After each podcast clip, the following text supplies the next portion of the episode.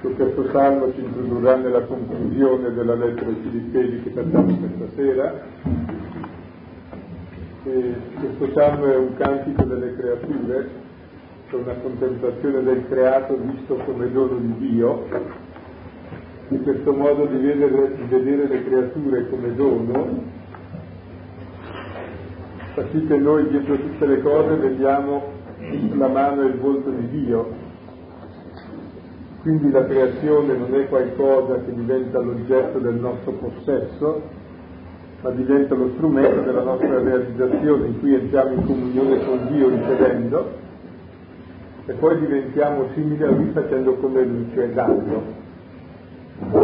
Ed è uno dei temi fondamentali della lettera di questa sera, è un'unità che comprende varie cose. E Paolo sta ringraziando perché ha ricevuto dai Tessalonicesi un'offerta. Lui non riceveva mai offerte da nessuno, collaborava con le sue mani. Dai Filippesi ha ricevuto volentieri un'offerta. Perché? Prima di tutto lui non voleva offerte per un motivo molto semplice, che facilmente sempre si associa a religione e a soldi, e dicono i fenomenologi delle religioni che non è necessario neanche credere in Dio nelle religioni, perché ci sono anche religioni senza Dio quasi, basta una legge, una scegli, un rigore. Ciò che le accomuna è nel batter cassa, lo dicevo un po' con una certa cattiveria, in qualche misura è facile proprio scambiare quelli che sono i beni spirituali con i beni materiali. Siccome i beni spirituali e la salvezza fanno gola a tutti, allora ho detto io ti do questa salvezza, tu in compenso mi dai il resto. Ora questo Paolo l'ha sempre evitato con cura, pur sapendo, e diceva giustamente, che uno ha anche il diritto, c'è cioè ancora un posto alla mia destra, e poi altri non so dove, e un altro lì.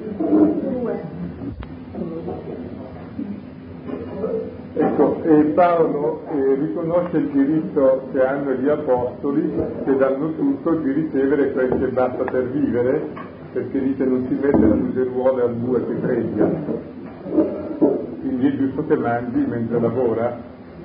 Però anche bisogna stare attenti a una cosa, che quello che gli altri ti danno eh, non deve essere la ricompensa al tuo lavoro, perché il lavoro è gratuito, è il lavoro della grazia. Tras- tras- comunichi la grazia di Dio, e la grazia non può essere pagata, se no non è grazia, è distrutta nella sua ragione. Quindi si distrugge direttamente il messaggio evangelico facendoselo pagare, perché è il messaggio della gratuità, dell'amore e della grazia. Il pagarlo vuol dire che non è più gratuito, che non è più amore, non è più grazia. Quindi non è secondaria la gratitudine, è fondamentale. E tuttavia ha accettato delle offerte da parte dei Tessalonicesi, e le accetta con molti distinguo. Cioè dice, a me non mi interessa l'offerta, mi interessa una cosa, che voi avete avuto l'occasione di dare. Il dare ti rende simile a Dio che è dono. Quindi quello che interessava non era il vantaggio suo, ma il vantaggio che hanno i filippesi, che finalmente avendo ricevuto sono in grado a loro volta di dare. E allora il dare in questo modo non è più un dare a avere in termini economici di egoismo, di tornaconto, ma è proprio in termini di risposta all'amore ricevuto, che uno che ha ricevuto alla fine deve essere in grado di dare, perché se non sa dare vuol dire che è egoista, allora vuol dire che non ha ricevuto. E allora è una cosa abbastanza interessante, ecco, il clima del brano è eucaristico, è un ringraziamento, e tra l'altro questo brano, oltre che proporci la gratuità, ecco, fondamentale nella nostra fede, ci ripropone anche l'uso corretto dei beni e la libertà, quindi sono temi abbastanza grossi che vengono affrontati questa sera. Vediamo, ascoltiamo, seguiamo questo testo, si trova al capitolo quarto, nella lettera di Filippesi, a partire dal versetto dieci.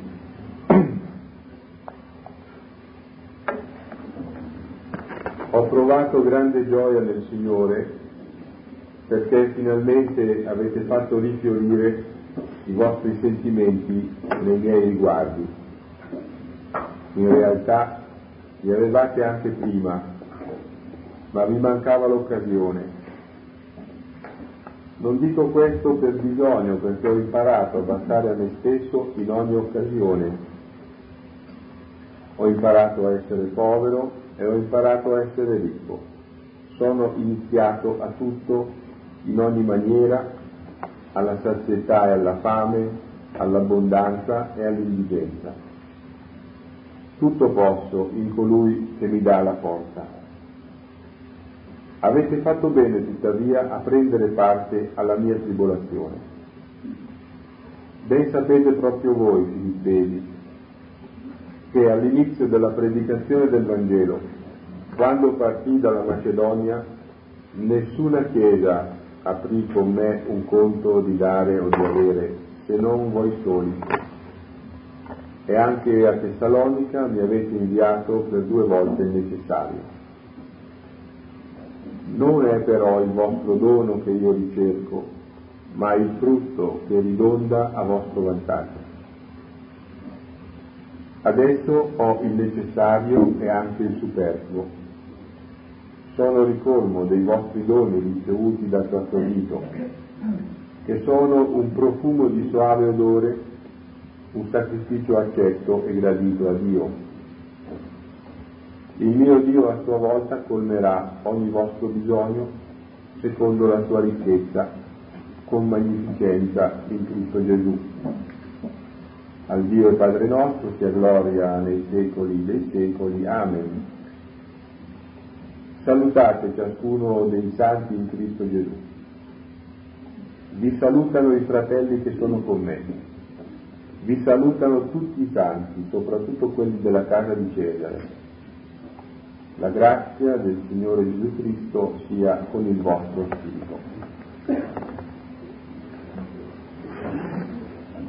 Ecco, dicevamo già che qui Paolo ringrazia per il dono ricevuto, ed è interessante il modo con il quale ringrazia, perché fa capire in cosa consiste il dono.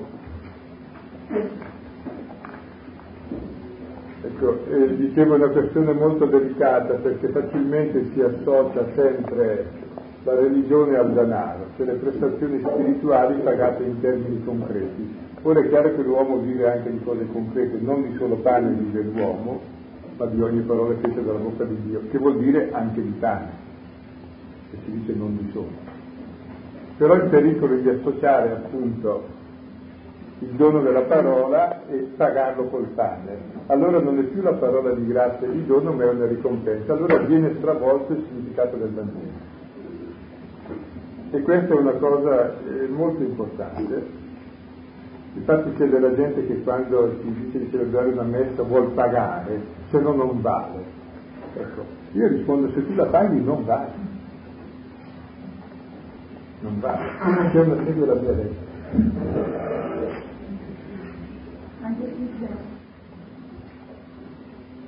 Perché la grazia, se la paghi, non è più grazia, quindi la distruggi. L'amore pagato è meretrice, non è più amore. Quindi è essenziale proprio il non pagare. E chi entra nell'economia del pagare non ha capito niente del Vangelo, non si paga. Mentre invece c'è un'altra economia che qui viene spiegata, e Paolo dice: ho provato grande gioia perché avete fatto rifiorire i vostri sentimenti. Cioè, Paolo è contento perché cosa? Perché i loro sentimenti sono rifioriti, cioè nel giorno che li hanno fatto, loro hanno sperimentato la gioia di dare. C'è un detto di Gesù che dice: c'è più gioia nel dare che nel ricevere, ed è vero. Però è anche vero il contrario, che c'è più gioia nel ricevere che nel dare, che nel dare. E sì. Cioè, il padre è colui che tutto dà. Dio è dono, da tutto da se stesso. Allora nel dare tu sperimenti la gioia del padre, di Dio che è padre. Il ricevere è la gioia del figlio, il figlio tutto riceve, anche il suo figlio, anche la sua identità. E noi ricevendo partecipiamo della gioia del figlio. E siccome noi siamo figli, la prima cosa che facciamo è ricevere. Nulla hai se non ricevi. Per cui il nostro atto fondamentale non è né il dare né il fare, ma il ricevere. Ci sono molti cristiani che fanno e danno cose, ma è pericoloso, perché si cade nel delirio di onnipotenza, sostituirci al Padre Eterno. Noi siamo sostanzialmente persone che ricevono. Però c'è anche il pericolo solo nel ricevere. Uno che solo riceve senza mai dare vuol dire che non è uguale al Padre, che è dono, cioè non è mai a Lui. Quindi il dare e ricevere diventa l'espressione della nostra vita comunitaria, proprio tutte e due insieme, cioè il ricevere è l'atto fondamentale che ci fa figli e quindi ci dà la nostra identità di figli, e nella misura in cui riceviamo e accogliamo noi stessi e l'amore del Padre siamo capaci di essere uguali al Padre, cioè di dare e di amare come siamo amati e come riceviamo. Quindi praticamente nel fatto che i Tessalonicesi abbiano e i Filippesi, secondo il di lavoro, che i Filippesi diano, vuol dire che la loro fede ormai è completa, entrano nel ciclo vitale del ricevere e del dare, sono cristiani adulti, cosa che non è mai da supporre in precedenza. Difatti è l'unica comunità di Paolo dalla quale Paolo ha ricevuto qualcosa, perché era l'unica che secondo lui era adulta a sufficienza per dare senza cadere nello scambio. Fino a quando c'è la minima parvenza invece di scambio economico, se ti do per pagarti, allora non bisogna ricevere da noi. Sì. A proposito del saper ricevere, eh, Gesù eh, quando invia i suoi discepoli in missione, per esempio no, nel passo di Marco quattro, sei, Marco sei, sei e eh, seguenti nei paralleli, eh, sembra mettere, sempre dire ai discepoli: voi andate lì, annunciate il Vangelo e poi li devono ospitare, evidentemente vi date qualcosa di molto importante, quindi quando dice entrate nella casa e state lì e mangiate quello che vi daranno. E, però prima aveva detto di andare senza bisaccia, di andare senza sandali, senza portare denaro e pane. E allora eh, Gesù, proprio perché eh, non fraintendessero eh, la loro missione, eh, dice agli apostoli di restare eh, vulnerabili su questo punto, di essere eh, sguarniti di tante cose per cui Eh, debbano presentarsi come chi è bisognoso e, e quindi in un certo senso eh, attenuare ecco, quel, quella pretesa ecco, soltanto di dare. E poi loro portavano la buona notizia, portavano la buona notizia della salvezza, quindi contro l'equivoco eh, come accennava Silvano, il fatto di fare i benefattori e quindi anche di porsi in una posizione superiore agli altri, l'apostolo è colui che va guarnito perché eh, sia eh, ben chiara a lui e, e testimoni questa condizione umana, ecco, questa situazione in cui tutti hanno bisogno eh, di ricevere dal Padre.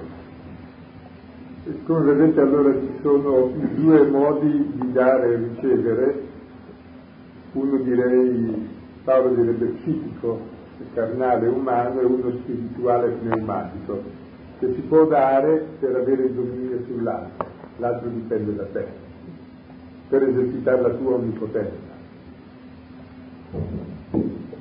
Normalmente facciamo così, dando poi il miglior modo per prendere e dare, in questo senso, perché vedi l'altro a te, hai la gratitudine, tu con due cosette acchiava la persona. Quindi questo è il modo sbagliato di dare. E così c'è il modo sbagliato di ricevere, che è quello di prendere impadronendosi, dimenticandosi di chi dà. C'è invece il modo spirituale del dare e del ricevere, che è quello del Padre, che non è che dando esercita un atto di potere, esercita un atto di debolezza dando da se stesso, compromette se stesso, perde se stesso dando. Non vuole il potere sull'altro, vuole che l'altro sia se stesso, quindi dipende lui dall'altro, che sostanzialmente da se stesso. E così il figlio che riceve non è che riceve prendendo, dicendo sono mio, ma riceve proprio come segno di amore del Padre anche il proprio io, quindi lo riceve in obbedienza, in ascolto, in umiltà, come dono. Ecco, il primo modo di dare e ricevere è l'economia della morte, che tutti conosciamo, dare e avere. di cui siamo tutti schiavi, e l'altra invece è l'economia di Dio, l'economia dell'amore. E Paolo è contento perché ormai comincia tra di loro questa economia, di fatto dice perché avete fatto rifiorire. Cioè, questo loro gesto di dare, dopo aver ricevuto, è veramente un rifiorire, il rifiorire della primavera dopo l'inverno. Cioè è finito l'inverno con questo gesto. È nata la vita nuova, sono i fiori della prima vita nuova questo dare, quindi dà una bella interpretazione di questa capacità di dare, che comincia la stagione nuova, la vita nuova. Dice già voi la, sentiva, avevate questi sentimenti, ma vi mancava l'occasione, attendeva l'occasione propizia per manifestarsi, che questi sentimenti che ci sono nell'uomo devono manifestarsi nelle occasioni propizie, perché se non si manifestano mai si approfittano e scompaiono. Hanno avuto l'occasione della venuta di Epaprodito che è andato a, ad assisterlo, e in questa occasione hanno approfittato per dare. E adesso però Paolo spiega ulteriormente il senso del suo ricevere, perché non si è equivocato. Eh, non dico questo per bisogno, perché ho imparato a bastare a me stesso in ogni occasione, ho imparato a essere povero, ho imparato a essere ricco, sono iniziato a tutto, in ogni maniera, alla sazietà, alla fame, all'abbondanza e all'indigenza. Paolo qui esplica, dice, non dico questo perché così vi lodo un po', così mi date di più.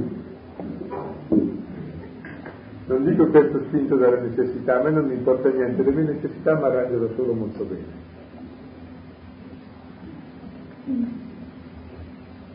Ah, è molto bello vedere cosa faceva Paolo nella prima lettera di Corinzi, al capitolo nove, versetti sette diciotto, e come lui si comportava, non voleva mai assolutamente niente, e prima dice che sarebbe giusto anche ricevere perché appunto lui lavora e non per sé, quindi è giusto avere lo stipendio, e dice chi serve l'altare vive dell'altare, così il Signore anche mi sposta, che quelli che annunciano il Vangelo vivono dal Vangelo, ma io non mi sono avvalso di questi diritti, ne li scrivo perché vi regoliate in questo modo con me, preferirei piuttosto morire, nessuno mi toglierà questo vanto. No? Non è infatti per me un vanto predicare il Vangelo, è un dovere. Guai a me se non predicassi il Vangelo. Se lo faccio di mia iniziativa ho diritto alla ricompensa, ma se non lo faccio di mia iniziativa è un incarico che mi è stato affidato. E qual è la mia ricompensa? Di predicare gratuitamente il Vangelo. Questa è la sua ricompensa. Quindi Paolo si regola in un modo preciso, pur riconoscendo legittimo anche il modo diverso, però pericoloso, che lui fa così. E spiego qual è la differenza. Paolo andava dove non c'era comunità cristiana costituita, a fondare la comunità. Quindi se non c'è una comunità già avuta nella fede, facilmente scambia il contributo che dà a Paolo come onorario per il suo lavoro. Solo se invece c'è una comunità ormai adulta può ricevere senza che corra questo pericolo. Ma lui essendo evangelizzatore necessariamente lo fa gratuitamente.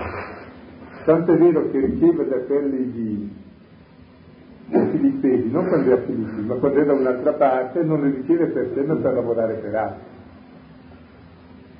E quindi dice non sono spinto dalla necessità, perché le mie necessità mi arrangiano da solo, cioè Paolo è autarchico, ecco, ma non nel senso degli stoici che riducono i loro bisogni, così sono indipendenti dagli altri e dalle persone e dalle cose, no. E la sua autarchia è di tipo particolare, eh, che è interessante. Dice, ho imparato nella mia condizione a bastare a me stesso, e bastare a me stesso non vuol dire a ridurre le cose in modo tale che poi ho sempre il sufficiente perché ho passato la mia storia, ma so vivere nella penuria, so vivere nell'abbondanza. Questa è libertà di Paolo.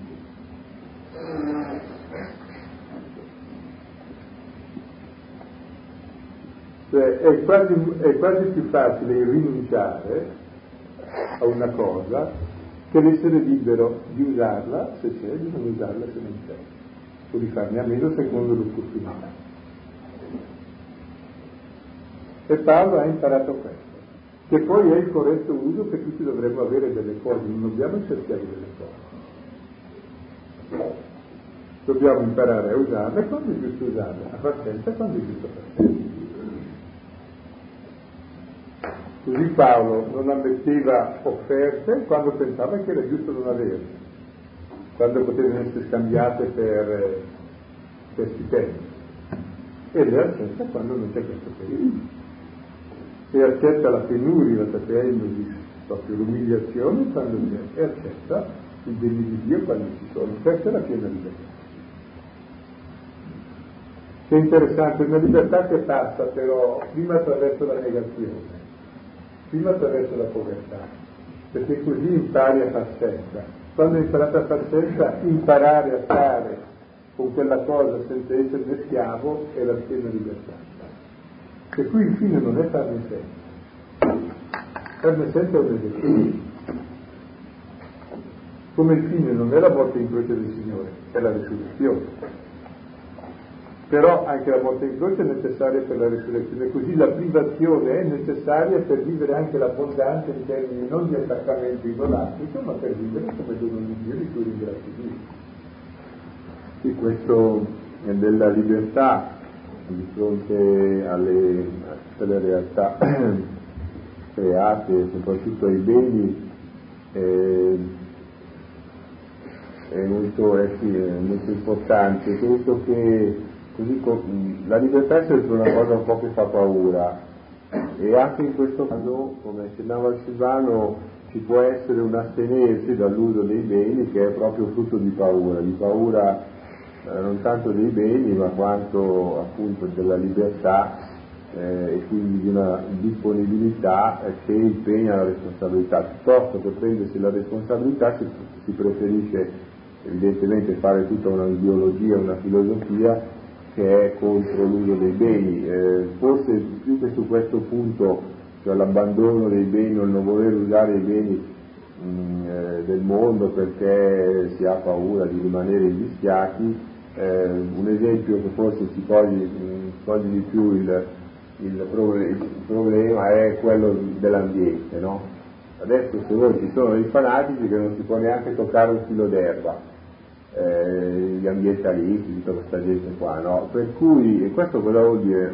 Più che la protezione della, è la paura, è, è una paura, è la paura di dover gestire la complessità dei rapporti tra l'uomo e la natura, prendendo poi e escogitando tutta la strumentazione eh, necessaria per una convivenza eh, passabile. E, e credo che anche riguardo ai beni molti eh, atteggiamenti di disprezzo eh, e, e anche certe forme che chiamiamo tra virgolette ascetiche dicono proprio la difficoltà, ecco, di vivere con la, la liber, liberamente, con libertà di fronte di fronte eh, a questa realtà. Quindi i beni non sono né il demonio né Dio, mentre noi tendiamo, siccome ne facciamo un Dio nel nostro assoluto, allora li demonizziamo. Siccome però non possiamo fare sempre il fatto di demonizzarli, allora vuol dire che in qualche modo li giustifichiamo, cioè li dobbiamo pure usare, e invece di usarli correttamente, siccome non si possono usare correttamente secondo me, li usiamo ancora scorrettamente. Invece no, i beni sono doni di Dio, quindi non sono né un demonio e non sono Dio, e vanno usati come dono di Dio, cioè per ringraziare Dio che li dona, e per amare Dio e per amare il prossimo. Quindi li devi usare tanto quanto ti servono per amare Dio e il prossimo. Questo è il corretto uso di Dio. Quindi tanto farne senza quanto devi restare senza per amare Dio e il prossimo, e tanto usarli quanto ti piove. Quindi hai un criterio superiore che è Dio, e questi diventano meriti. E l'errore fondamentale è che noi facciamo i meriti, li facciamo figli. Il denaro diventa il fine, no, è il mezzo. Ma se il mezzo non ha un fine, qual è il fine? Diventa lui il figlio, diventa Dio. Poi siccome ci turbiamo perché è diventato Dio, lo demonizziamo, ma è ancora uguale. Quindi sapere usare davvero di tutto come mezzo, e questo è il vero problema, devi avere il figlio. Vedete, quando eh, adesso noi che abbiamo raggiunto certi limiti di, di, di, di disponibilità di beni materiali e poi sviluppo, e ci sono le popolazioni che vogliono un pochettino, non dico imitarsi, ma insomma salire a certi livelli di vita. Noi cominciamo a dire no, no, perché dopo guardate che è un disastro, dopo c'è questo, quell'altro inconveniente. Sì, va bene, ma ecco, questo è, ecco, dimostra, a parte altri ragionamenti di tipo socio-politico, ma ecco, dimostra proprio la difficoltà di vivere questo rapporto. Ecco, è questa appunto divinizzazione che diventa demonizzazione, e poi eh, questo, così come c'è la paura di non avere abbastanza o la paura di rimanere poveri, c'è una paura di avere. Eh? Allora ci sono tanti atteggiamenti che sembrano virtuosi, ma invece sono, ecco, problematici e anche negativi. Dopo c'è effettivamente, siccome il disordine dell'uomo non è normalmente nel non avere, ma è quello dell'avere, allora c'è davvero la povertà profetica, che è un dono che Dio fa a qualcuno, ma non perché dice che i beni sono il male, se no è vero, ma dicendo, siccome li usate male, faccio senza per dire che quelli non sono Dio. Allora il senso della povertà che il cristiano testimonia al mondo, e della proprietà, o che i religiosi devono testimoniare, è proprio questa libertà dall'idolo. C'è una correzione profetica a una direzione sbagliata, ma non perché sia giusto per sé, ma perché c'è l'uso scorretto. Allora gli dice, guarda, tu lo consideri in Dio, ti faccio vedere che non lo è, perché si può vivere sempre. Lo diceva chiaramente San Tommaso quando parlava della povertà e della castità: non sono valori in sé, sono valori profetici, dato lo scorretto uso che noi facciamo dei beni. E allora diciamo a tutti che non è così che si fa.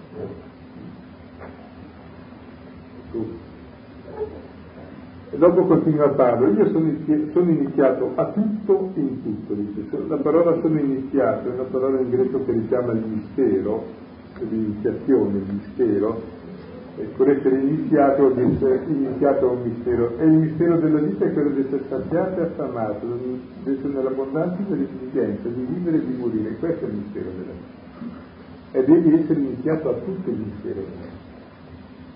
L'iniziazione è un rito che ti introduce nella complessità della vita, che ti permette di vivere, consiste in prove molto dure. Gli africani, quando vedono il bianco, pensano, e hanno ragione, che il bianco è un uomo che non ha ancora fatto l'iniziazione, cioè è un bambino, è uno scemo, che non sa sopravvivere, non sa rinunciare, ha paura di morire, si vede tutti i suoi istinti, pensa che tutti gli manchi, è ancora un bambino sui quattro, cinque, sei anni, perché poi si comincia l'iniziazione all'unità. Non ha capacità di sacrificio, di tenuta, di costanza, di perseveranza. È la loro impressione che hanno. Se vedono uno camminare a piedi si meraviglia, perché pensa che il bianco non è capace di camminare a piedi, deve essere in macchina, non è capace di servirsi a tavola, di servirsi le proprie. E allora imparare che la vita davvero bisogna anche avere un'iniziazione alla vita, una disciplina, se non lo, se non lo sappiamo vivere. C'è la libertà, è, è frutto di grossi sacrifici la libertà, di avere iniziazione a tutto e in tutto. C'è un'iniziazione che ti introduce proprio negli aspetti opposti della vita, alla proprietà ma anche alla fame, all'abbondanza ma anche all'indigenza, in modo che sei libero e dall'uno e dall'altro.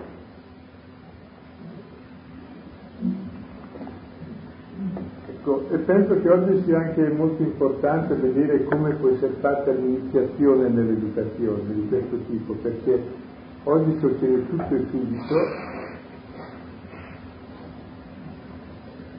perché la tecnica ce lo permette, ma questo dà, credo, grossi deliri di onnipotenza e poi angosce mortali, perché nella vita non otteniamo successi, e le cose principali non sono così, né le relazioni, né la capacità di vivere in profondità, né le elaborazioni spirituali, ma tutte su un altro, su un altro binario. E quindi rimane il vuoto della capacità di relazione, di vivere, di gioire, di crescere, di costruire.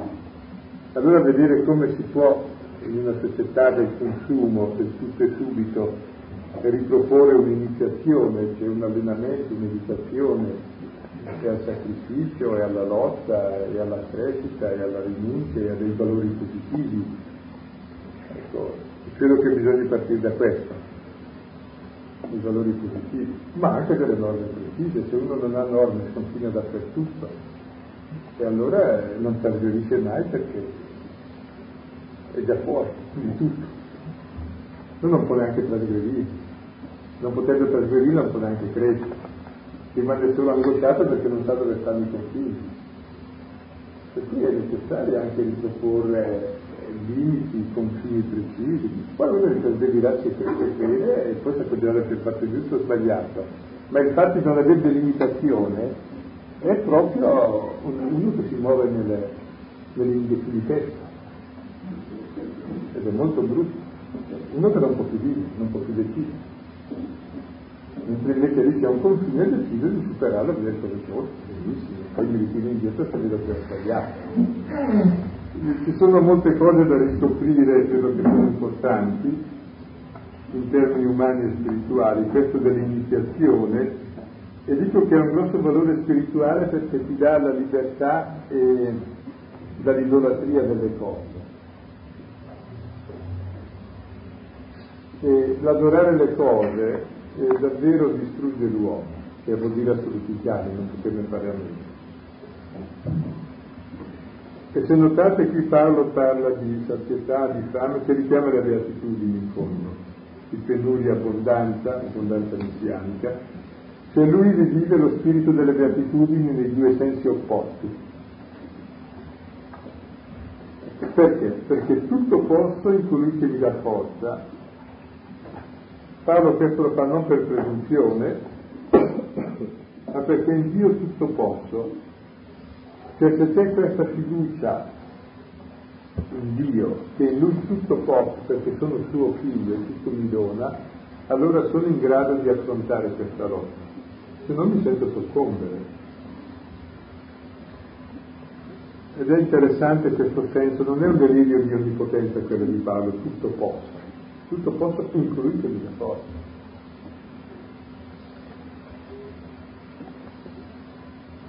Che è molto umile Paolo, perché riconosce che la sua forza non è sua.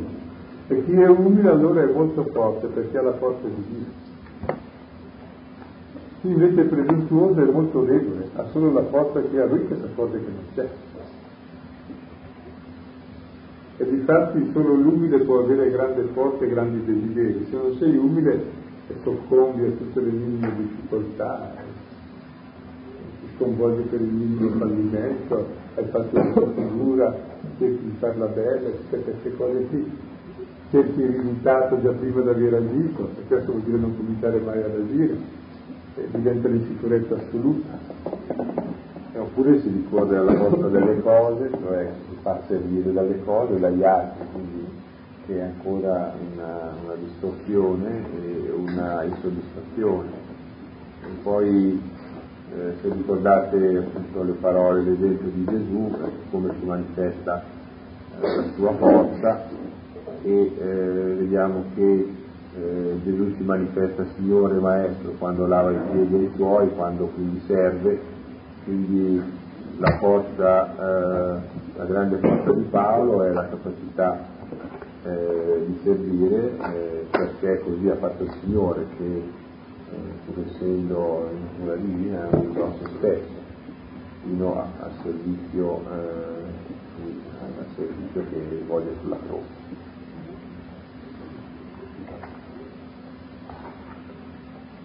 Mi viene in mente un'altra cosa, in questo tutto posso in colui che mi dà forza, cioè la forza di ogni iniziazione è proprio l'essere del Signore, cioè l'avere questo valore assoluto che è l'amore del Signore per me, mi dà la libertà davanti a me, mi rende capace di iniziare. Cioè voglio dire, questa è la motivazione, l'amore suo. Che la motivazione di ogni iniziazione è perché c'è qualcosa che vale la pena. Tutto ciò che vale la pena è il Signore, ed è questo che mi dà forza. Per cui penso il primo cosa da fare in ogni educazione per noi e per gli altri è dare il motivo valido, attorno al quale si struttura poi tutto il resto. che non c'è un perno attorno al quale puoi mettere tutti i raggi e il motto, se non c'è questo la ruota non sta in cielo, si sta. E così la nostra vita, se non c'è un perno, un centro, tutte le energie che abbiamo si disperdono e ci cadono addosso. Quindi trovare però il perno che sia il perno, cioè il centro deve essere al centro, che deve essere il Signore. Versetto quattordici. Avete fatto bene tuttavia a prendere parte alla mia tribolazione. Ben sapete proprio voi, Filippesi, che all'inizio della predicazione del Vangelo, quando partii dalla Macedonia, nessuna chiesa aprì con me un conto di dare e di avere, se non voi soli, e anche a Tessalonica mi avete inviato per due volte il necessario. Dopo aver detto che lui non ha bisogno dei loro doni, dice tuttavia avete fatto bene a fare dei doni. Perché? Perché in realtà prendete così parte alla mia tribolazione, cioè ciò che loro hanno fatto non è un pagarlo, ma è un prendere parte, una koinonia, una forma concreta di solidarietà e di comunione con la sua tribolazione, con la sua fatica, con la sua prova. La sua croce di evangelizzazione in questo caso. Quindi praticamente la loro offerta materiale non è un aiuto materiale a Paolo, ma è la loro capacità di prendere parte, la loro capacità di solidarietà con la croce. È un loro sacrificio. E come Paolo si sta sacrificando per l'evangelizzazione, loro partecipano a questo sacrificio così come possono, e partecipano materialmente Paolo. La vita apostolica è materialmente libera, e questi partecipano materialmente offrendo qualcosa, e allora dice il bene che avete fatto è in fondo che voi siete solidali, per cui il loro gesto materiale non è che interessi a Paolo, ma a Paolo interessa perché fa bene a loro, che così diventano solidali. Non so se è chiaro. E allora li chiama. E la sua prassi diceva che io da nessun'altra comunità se non, ho, se non da voi soli ho accettato nulla, e si è associata a me in un conto di dare e l'avere, ecco, solo voi due volte. E perché la loro accetta? Appunto perché è l'unica comunità a quel che risulta dove non c'era il pericolo che questo dono venisse, sca- venisse scambiato come un pagare. Infatti, però deve sempre ripeterlo, si capisce che non era così sicuro che avessero capito bene. Il versetto diciassette dice infatti: non è però il vostro dono che io ricerco, ma il frutto che ridonda a vostro vantaggio. Vedete come Paolo è scrupoloso. Non vorrei assolutamente però voi adesso sbagliate dei giorni perché così fa bene a me. No, non mi frega niente. Io non cerco il vostro dono, cerco il vostro vantaggio. Il vostro vantaggio è il frutto che avete voi nel donare. Comunque vi sì, ricordate eh, l'esempio, cioè l'episodio in cui Gesù e i suoi stanno vedendo lì nel Tempio la gente che mette le offerte, no? Eh, offerte nel tesoro del Tempio. Allora c'erano i levisti così che facevano belli, mettevano dentro queste monete, poi venivano le offerte grosse, veniva annunciato anche l'entità. E poi c'è appunto l'obolo della vedova, una vedova che dà due spiccioli, tutto quello che aveva, cioè il suo mantenimento di quel giorno e anche del giorno dopo, quindi proprio eh, tutto è quello che dice Gesù. E così penso che noi possiamo, abbiamo, possiamo farci un'idea un po' eh, a cose che conosciamo, cose che abbiamo fatto anche noi, un po' questa tipologia del dare, no? Ecco, il dare dall'alto di una, ecco, di una grande ricchezza, dando il cosiddetto superfluo, invece una partecipazione, ecco, una dimostrazione di solidarietà anche sacrificando qualcosa eh, del necessario, un po' tutti questi atteggiamenti. Allora eh, Paolo appunto dice che eh, non guarda l'entità dell'offerta o dell'aiuto, ma è importante a vedere, ecco, eh, il frutto il frutto che se ne trae. Il frutto è tanto, ecco, la, la dimostrazione di eh, con che cuore viene fatto, quindi eh, è la dimostrazione o meno di una, di una vera conversione. versetto diciotto, adesso è necessario e anzi superfluo. Sono ricolmo dei vostri doni ricevuti da Epaprodito, che sono un profumo di suave odore, un sacrificio accetto e gradito a Dio. Dopo che il verso che non cerca i doni, di nuovo ripete, ora sono contento, perché ho ricevuto i vostri doni, perché ha spiegato di che tipo sono, e poi spiega che questi doni non solo sono graditi a lui, è contento, ma sono profumo piacevole, sacrificio apposto e gradito a lui. Il loro dono materiale è paragonato al profumo piacevole, al sacrificio accolto a Dio. È davvero un culto spirituale che hanno fatto, con la loro partecipazione materiale. Perché il vero sacrificio a Dio è quello di diventare suoi figli, come Dio, capaci di ricevere e di dare. Quindi il loro gesto traduce nella quotidianità il vero concetto di sacrificio, cioè di diventare sacro, sacro. È un gesto divino che hanno fatto. Il mio Dio a sua volta colmerà ogni vostro bisogno, secondo la sua ricchezza, con magnificenza in Cristo Gesù.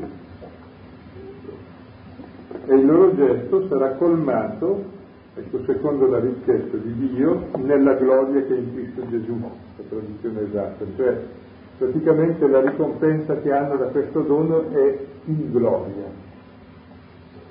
La gloria è l'attributo proprio di Dio, cioè crescono nella loro somiglianza continua, crescono in ciò che va, nel loro essere se stessi, figli di Dio. Ed è questa la vera ricompensa che ricevono. Della, eh, della crescita nella gloria in Cristo Gesù, e tutta la gloria è a Dio Padre nei secoli. Amen.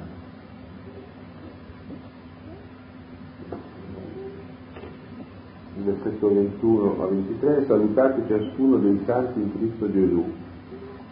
Vi salutano i fratelli che sono con me, vi salutano tutti i santi, soprattutto quelli della casa di Cesare. La grazia del Signore Gesù Cristo sia con il vostro spirito.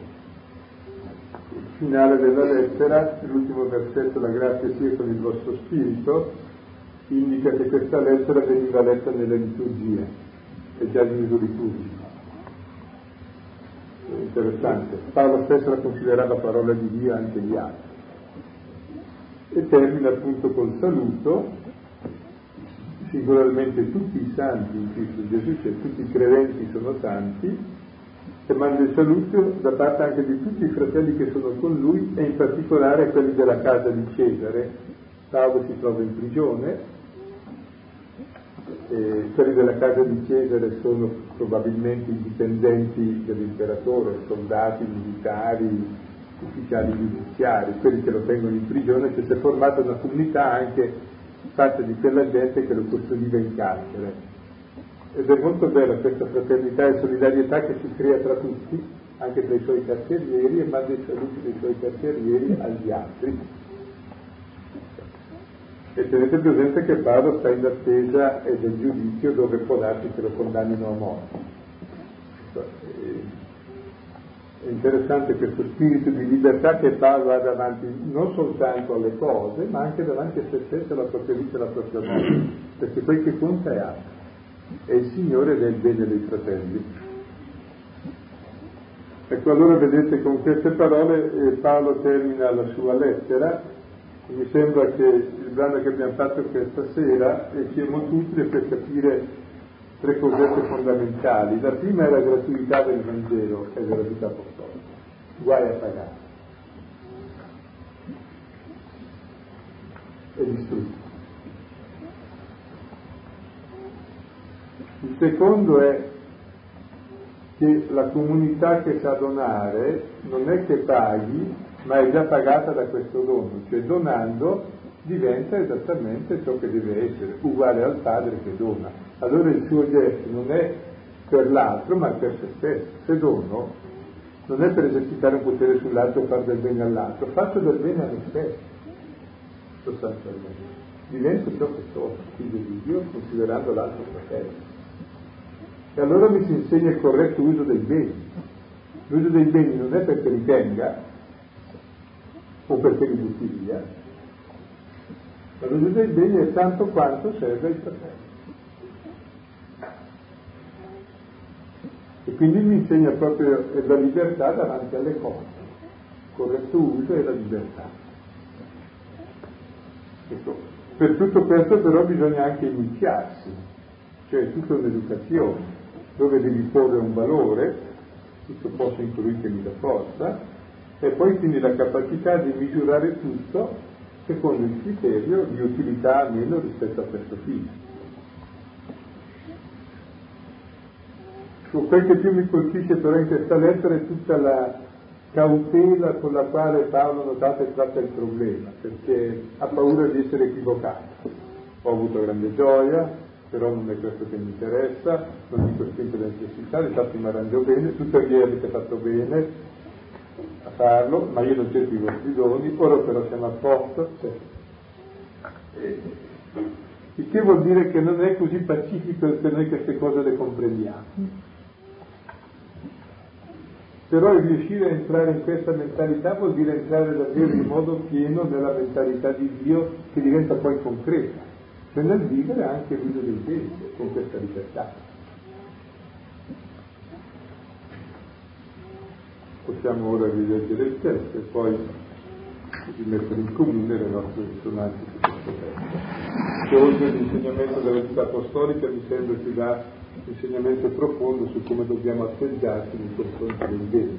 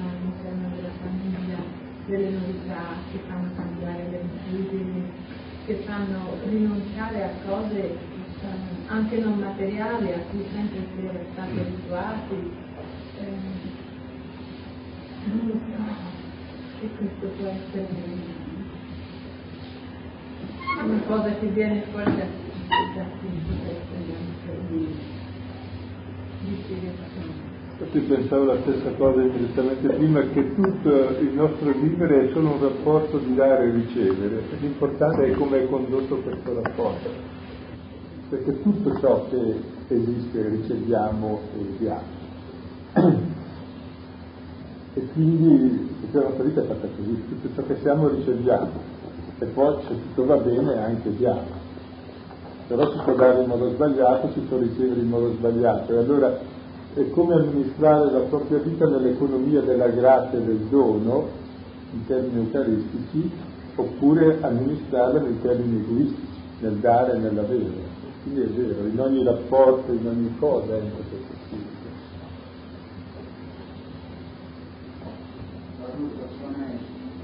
È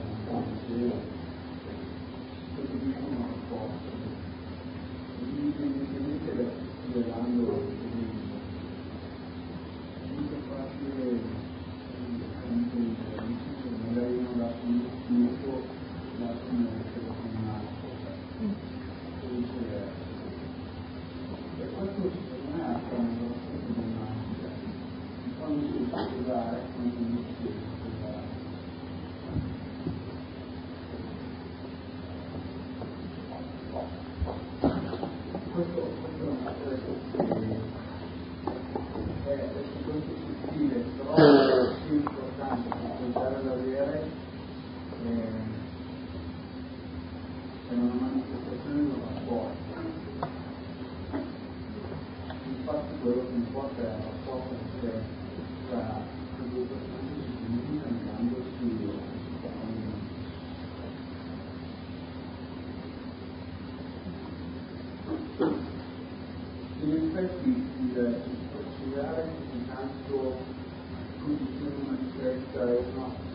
funzione corale sembra quasi voler precisare che non è quello più importante quell'anno, è molto più importante che la conversazione del corpo.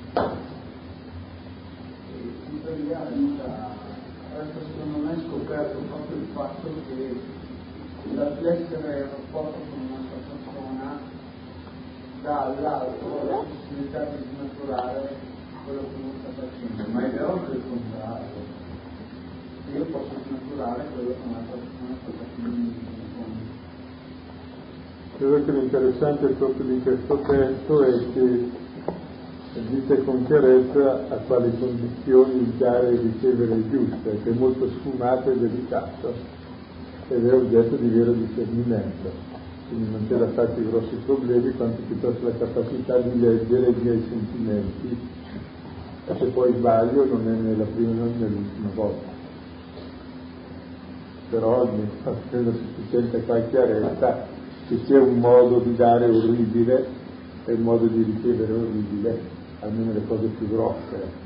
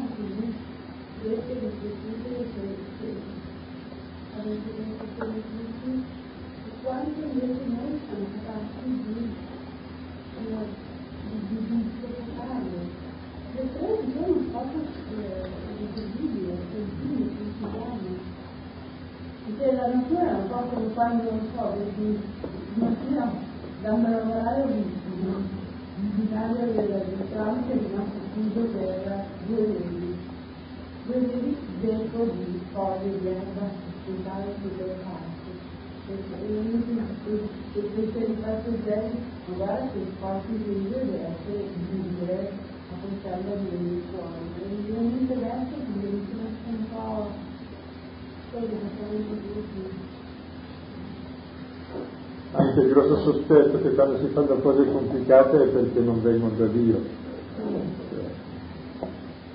Poi è chiaro che quelle che vengono da Dio non sono neanche così facili, cioè ci vuole davvero la forza di Dio, che sembrano impossibili addirittura, ma non sono complicate, sono semplicissime ma impossibili. Impossibili se non le ricevi come dono di Dio. Mentre noi siamo, le vogliamo considerare possibili e le compliamo. Ecco, e così facciamo due errori, uno che le riteniamo possibili mentre non lo sono, sono dei doni, non le faccio. Il secondo che complicandole le rendo davvero impossibili perché anche non capisco più di cosa si tratta. Infatti quando si ragiona troppo non viene mai da Dio, ma anche quando non si ragiona.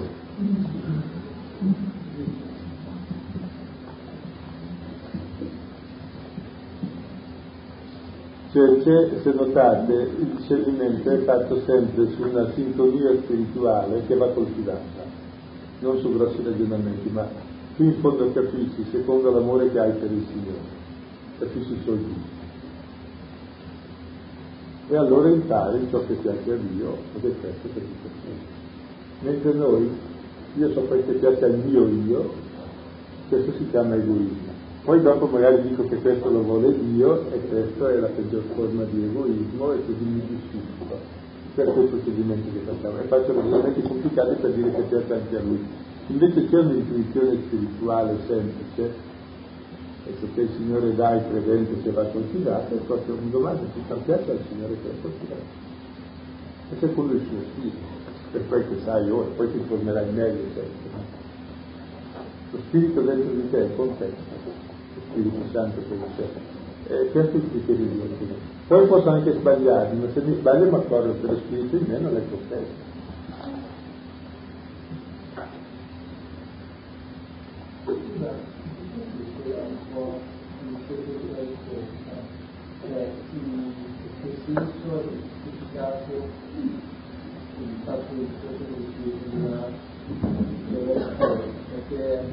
Io personalmente ho avuto il problema di risposte. Una volta ero molto duro, nel senso che dicevo che non so, per essere cristiani per me il fatto di essere ricchi, vivere la propria vita in un modo corriere, in un modo diciamo consumistico, come si trova nella società, andava un po' contro il fatto di essere cristiano perché non riuscivo a consigliare le cose, no? Vedevo un po' la figura del giovanissimo, della ragazzina valente, io vorrei fare un beneficio per chiedere. Ecco, ma mi spiegate un figlio perché? Una cosa vera. Cioè, evidentemente io non parlavo di rispetto ma dei beni del mondo, che sono di Dio. La ricchezza è il desiderio di accumulo dei beni, certo non è mai da me. E uno che ha il desiderio della ricchezza è, è poverissimo, perché gli manca sempre qualcosa. Sacrifica la sua vita e non vive mai, non sa usare come me i beni, ma lui ne è usato perché sono il figlio e lui diventa mezzo. Quindi questa è l'idolatria ed è schiavitù dell'uomo. Ma è altrettanto errata la demonizzazione dei beni. Sono doni di Dio, quindi devi viverli come doni di Gesù e lasciarli i doni per condividere. Se tu attraverso le cose tu entri in comunione col Padre che ti dà, con i fratelli con cui condividi, per te esiste il mondo e i beni del mondo. Questa è la vera ricchezza, la vera abbondanza del Signore. Tra l'altro, vivendo così, si vivrebbe tutti nell'abbondanza davvero, perché non viviamo nell'abbondanza di Gesù, quindi per sé. Se ci fosse questo spirito, è meglio vivere nella gioia che nella tristezza. E te se hai questa libertà, non ce l'hai il ricco e non ce l'ha neanche il povero, che a sua volta vuol diventare ricco perché anche il povero deve essere bene. Se invece questo atteggiamento corretto, che i beni sono realmente beni, non sono il bene, sono il bene strumentale per realizzare il bene, e il bene è l'amore di Dio, il fratello. E Dio ha bisogno di niente, basta che lo ringrazi, perché i beni sono mezzo di comunione con Lui. E poi i fratelli invece sono i fratelli con loro comunione. E allora il mondo torna a essere più riscaldato. E questo Paolo dice, avete fatto una bella cosa, che richiama la genesi, Dio che rivela ogni cosa. Perché proprio con questo gesto loro ristabiliscono l'equilibrio della creazione come Dio l'aveva pensato. Sì. Uso dei beni secondo il corretto uso, secondo il loro figlio. Non devi neanche rispetto, sì. sì. Ma il fine non è neanche la condivisione, è il mezzo, cioè il fine è l'amore eh, dei fratelli. Qualche volta magari devi accumulare le tue soldi, cioè non, non, è, non è un Dio, eh. È la libertà, di vedere giova o non giova. Guardate con un certo livello di intolleranza, perché si può arrivare a una forma di intolleranza. Nardo mi parli del deserto che uno criticava tremendamente, uno perché usava un sacco di Dio per spiegare, ma dov'è l'austerità? E, e il padre gli rispose, sai che questo Dio è un seguitore di te, per lui quel tappetino è maggior povertà che per te avere niente. Non devi misurare materialisticamente le cose. È giusto rispettare anche le persone di individualità e giusti, se no piacciamo tutti.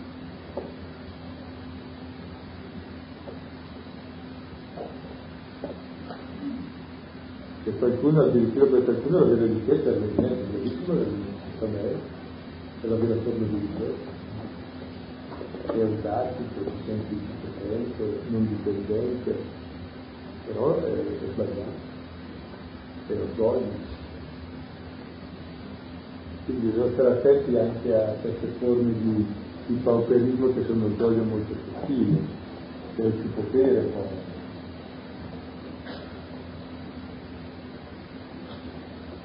Per altri invece no, dobbiamo stare più attenti alla povertà, perché, perché appunto non essendo l'assoluto non devi farne un assoluto, devi una cosa nel suo contrario. L'assoluto è l'uso corretto, che è l'amore di Dio del proprio. Poi di volta in volta vedi quali sono i criteri, il criterio oggettivo che è il bene dell'altro, il criterio soggettivo che tu sei in grado di dare. Quindi è la tua misura, che non è che ti tenga la stessa misura, se no perché noi dovremmo andare tutti con lo stesso vestito, andare tutti la stessa statura, con lo stesso taglio di capelli, le, le orecchie la stessa lunghezza, tutti, non se le tagliano in faccia, se no Dio è, è molto vario. No, perché so, fuori di formazione o anche occidentale, perché un po' mi riguardo, non dico in Africa, ma in diversi altri, cioè di situazioni dove la povertà è vissuta in un'economia. Allora per esempio diventa un po' conflittuale la cosa. Io devo dire, vedo spesso questa realtà, non mi colpisce la loro povertà, mi colpisce la nostra. Quello lì non mi fa paura, ci dico meglio.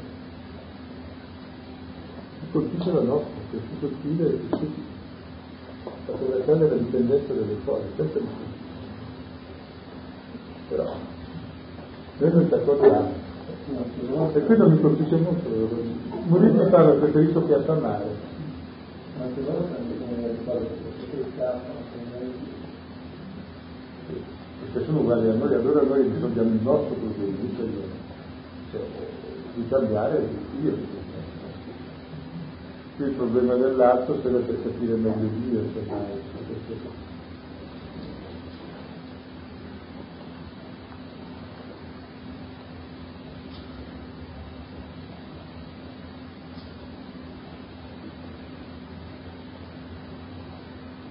anche quelli cristiani spesso hanno credo lasciato che corresse anche tutta l'economia sui binari mondani, diciamo, della volta di dicendo già esperto del demonio, no, no, è creatura di Dio anche il denaro, o lo usi bene o, o lo usi male, quindi proprio anche la capacità di non demonizzare, di sapere usare e creare eh, dei modelli vari di dove si possa meglio vivere la solidarietà invece che la divisione, è molto importante, la solidarietà. Anche perché pensavo che è difficile nel momento in cui uno ha dei soldi può decidere molto molto buono, molto cattivo, qualcosa di quello che non si ha, non si può essere alternativo. Questo può essere il problema di avere, ma... Eh, avere però è diverso, forse che quando uno è unico la sensazione, però così come problemi sono gravi. Noi possiamo risolvere perché li abbiamo, loro non possono risolvere perché non ce l'hanno, oppure nel problema di avere. E qui davvero abbiamo la nostra responsabilità di risolvere noi questo problema, mica il loro. Loro arriveranno a essere come noi e dovranno risolvere questo problema. Oh. Come si dice prima missione. Però noi davvero abbiamo questo problema e credo che è importante prenderne coscienza e in modo anche sereno ma preciso. Poi sempre dare soluzioni prefabbricate, monolitiche, dicendo che la realtà è molto complessa, però che porti in una direzione invece che in un'altra, cioè voglio dire, io posso essere qui dove sono, ma girate di qui o dalla parte opposta contro il mio. Quindi la stessa realtà è diversa secondo l'intenzione che ha. E a noi ci tiene questo, perché alla lunga c'è un po' di intenzione, che la direzione verso cui cammini, ed è più significativa della posizione concreta nella quale si trovi.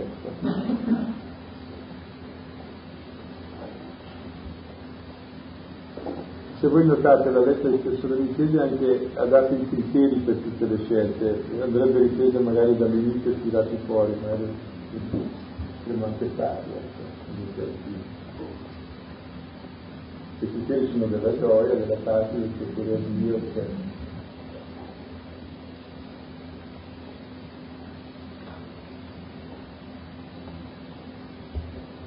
E dopo questa lettera faremo quella più lunga, che è interessante, la più breve, un bigliettino da visita, però tratta un problema importante, è il problema della schiavitù e della libertà. Quindi, sì. Concludiamo una preghiera di Gesù insegnato, dove viene insegnato appunto cosa chiedere, c'è anche un accenno al pane quotidiano, ma il pane di quel giorno, quindi è un invito anche a ridimensionare le nostre paure, le nostre proiettarci con, con ansietà riguardo i beni troppo in avanti. Signore, insegnaci a pregare.